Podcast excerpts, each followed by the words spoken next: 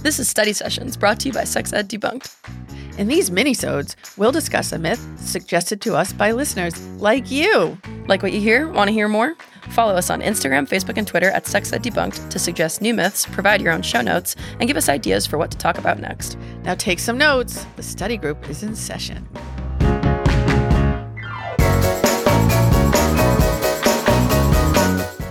This is Study Sessions, a bi-weekly minisode brought to you by the questions and suggestions from our Sex Ed Debunked audience. On this week's episode, I am joined once again by my dad, Bob Curley, as my mom continues to get lost in the perils of writing her PhD dissertation. So welcome back to the show, Daddy-O. It's good to be back, Shan. Well, it's really helpful that you're here for this study session because we're covering a topic that was suggested to us by listeners that I literally can't relate to because that topic is blue balls. Dad, immediate reaction. well, um, I guess the immediate reaction is as a uh, one time uh, sexually frustrated teenage boy, um, I never experienced blue balls. Um, and in fact, I think most of my life, up until maybe this week, I just thought it was a colloquialism that referred to guys not getting laid. But um, that's where I was wrong. Not, not that.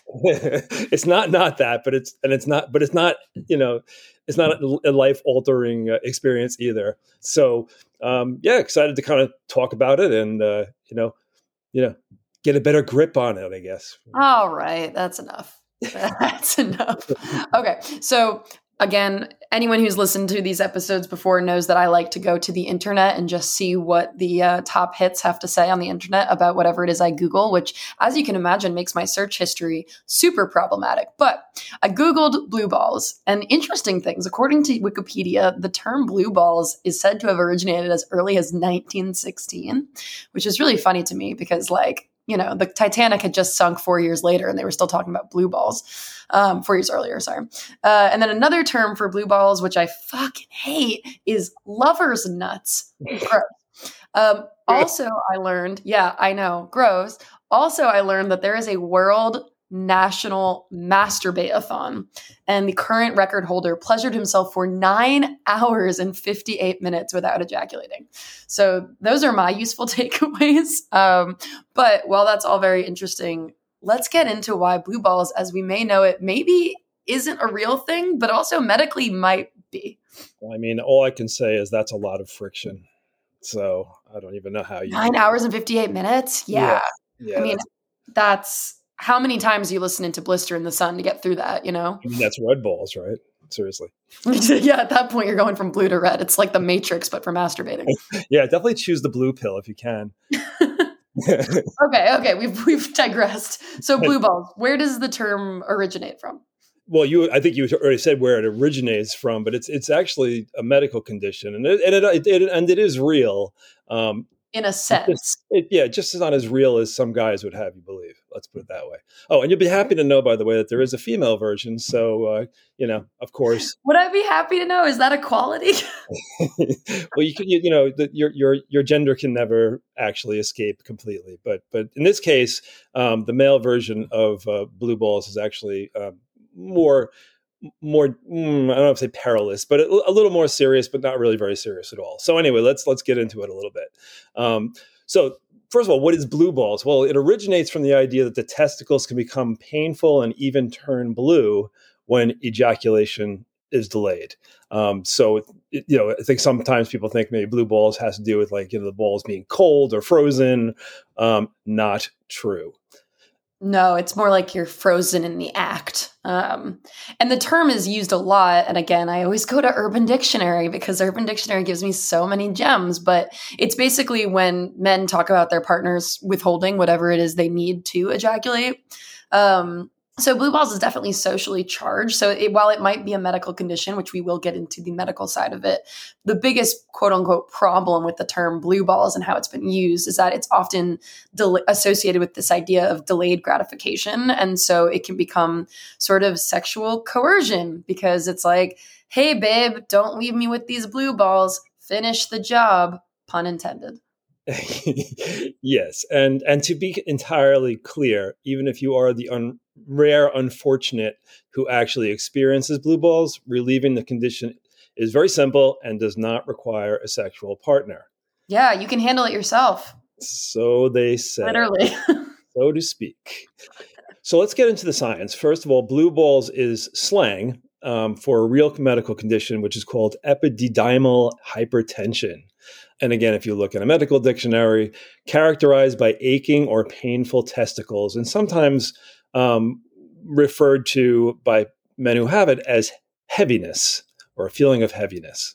Ouch. Um, uh, the good news is you're, you know, not necessarily and probably not, you know, not commonly will your your your balls aren't necessarily going to turn blue. They probably won't. Um, You're not going to be like operating with some Smurf uh, anatomy at this point.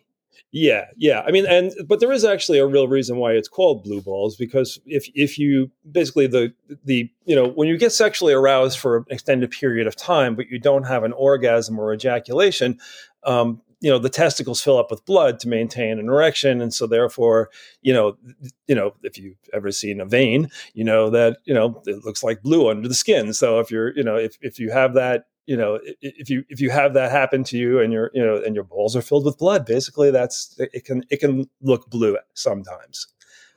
Sketchy. Yeah. A little bit. But okay so fine fine. I will concede that blue balls may exist in some medical way, even though there is a ton of problematic information around how it's normally used in social circumstances. But like we always appreciate doing on this show, we did actually bring in an expert for some real live medical insights. So, Dad, you spoke to a doctor in your capacity as a journalist, right? Correct. Um, and actually, a really good source. Um, we spoke to Dr. Nicole Prause, who is a research scientist at UCLA and a sex psychophysiologist, um, who's actually a very well renowned um, expert who has written about human sexual behavior and sexual response.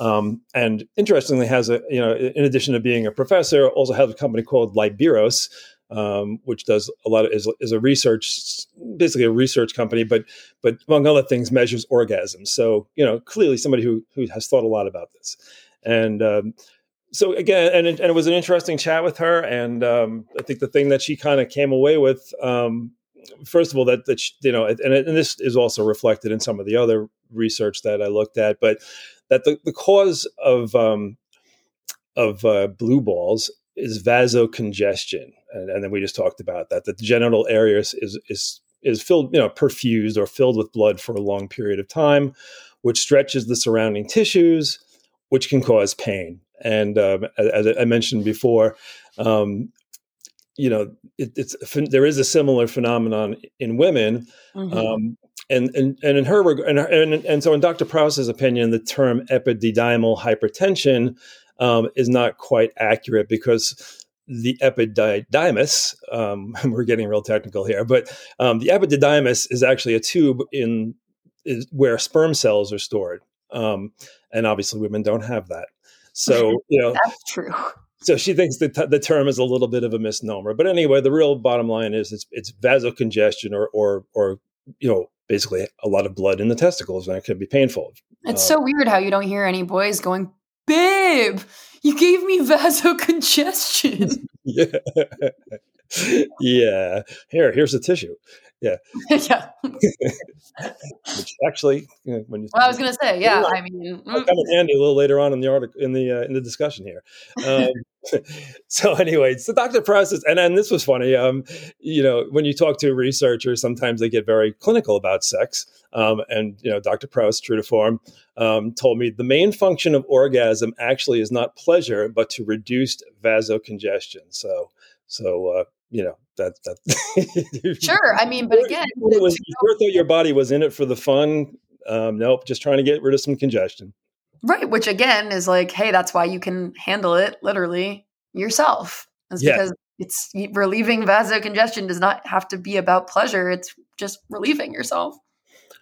Yeah, yeah, and um, you know we've been dancing around the topic a little bit, but yeah, um, blue balls. If you actually had it, um, it's really easy to fix, and uh, the way you fix it, um, as Dr. Prause told me, the few case reports of this that have actually been published, um, all reported that alleviation of the problem via masturbation to climax is the answer.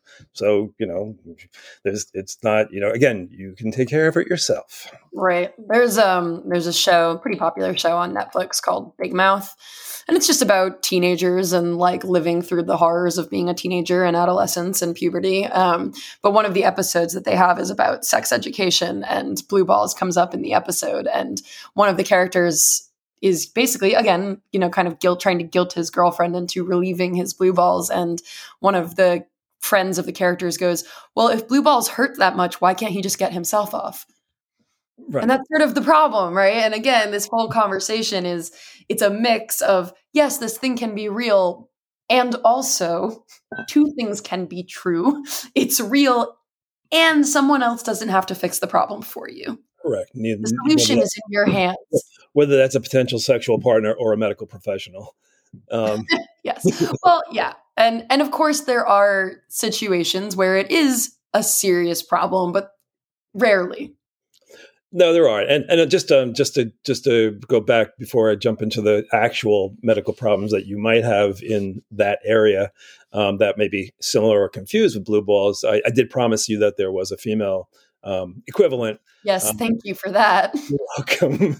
um, um, and you know, again, Dr. Prause said it, it, men tend to have higher pressure, what she called interpenile pressure, which allows for penetration. Um, women also, you know, will get some vasocongestion in the vaginal walls. Um, you know, when sexually aroused, but um, it does you know it it doesn't tend to be as serious among women. Um, it's it is much more much more common in men. Interesting. Uh, in terms of anything that causes pain, anyway.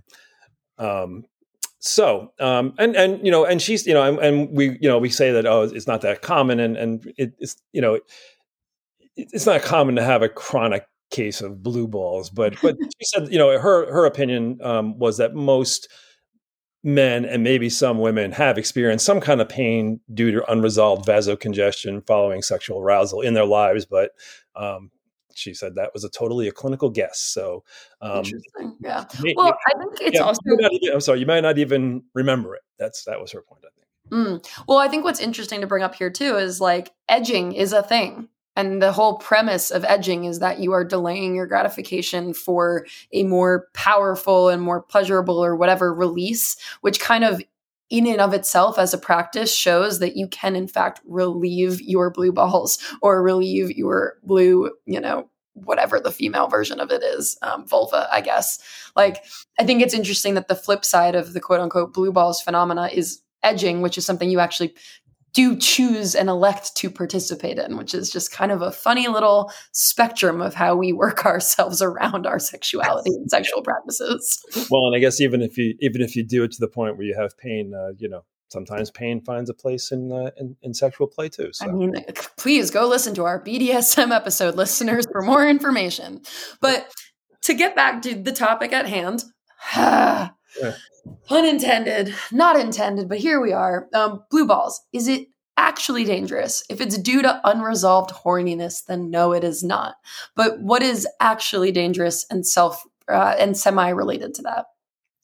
Um, yeah, so I mean, it blue balls itself is not dangerous, can be easily fixed, um, you know, by hand. Um, but there are a couple of of a a couple of other conditions that you know maybe may carry some similar um, symptoms and definitely would need to be um, looked at. So one, um, you know, one is called testicular torsion, um, which can turn your testicles blue and is a serious medical problem. Basically, this is when blood flow via the spermatic cord is cut off. Um, so that basically the, the, testicles are robbed of blood flow, and this can actually lead to tissue death um, if not treated. So that's clearly not something. But that, like probably not caused by your girlfriend not giving you a hand job. No, that has nothing to do with sex. okay, cool. torsion meaning it's twisted. I mean, I guess maybe maybe you could do it during sex, but anyway, depends you, how flexible you are, I guess. I guess. Um, and the other one is priapism, which may be a little more familiar because it's mm-hmm. prolonged erection, and um, and that also could be quite serious um, if you have an erection that doesn't go away, as they say in the Viagra commercials. Uh, see a medical professional. Um, Got it. Yeah. So there are other causes of pain in your testicles and your balls that can be more painful, but those are, you know, actually medically valid, have very little to do with a partner or something a partner does or does not do. Correct. Correct. So this is a this is a good oh God. I was going to say handful of myths, it's a, but it is. It's a handful of myths about blue balls that we have touched on today. Damn it! Don't get me. All right. You know how dangerous this is, Shannon. So I know, I know. Well, mm. okay. So the myths are that the t- first of all, the testicles do not actually turn a bright, vibrant shade of blue man group. They might take on a small bluish hue, but they are not actually turning blue. Yep, There's also the myth that they're dangerous. Blue balls aren't dangerous. There's other conditions that are dangerous, but it's it's not the blue balls part. It should the the discomfort should subside, and if it doesn't subside, then maybe you should seek out a doctor. Yep. Yep. That's two. Uh, we're, we're almost getting that five to, to five fingers on one hand. All right. That's- but Okay. We only have four fingers, so Oh, is that another word for blue balls? The five finger discount?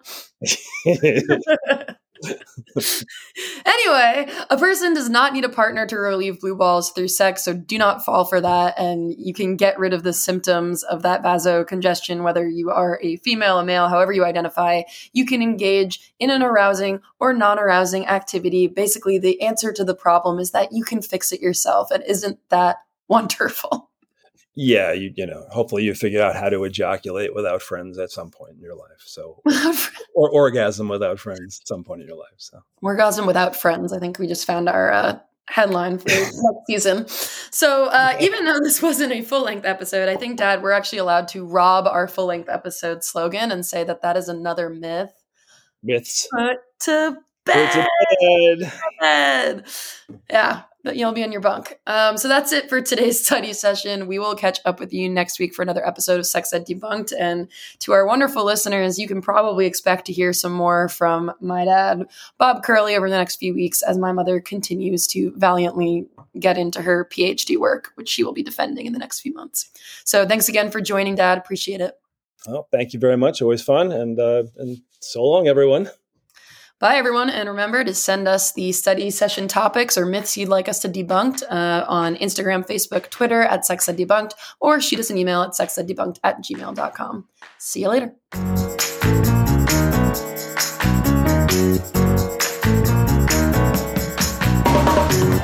Sex Ed Debunked is produced by Trailblaze Media in Providence, Rhode Island.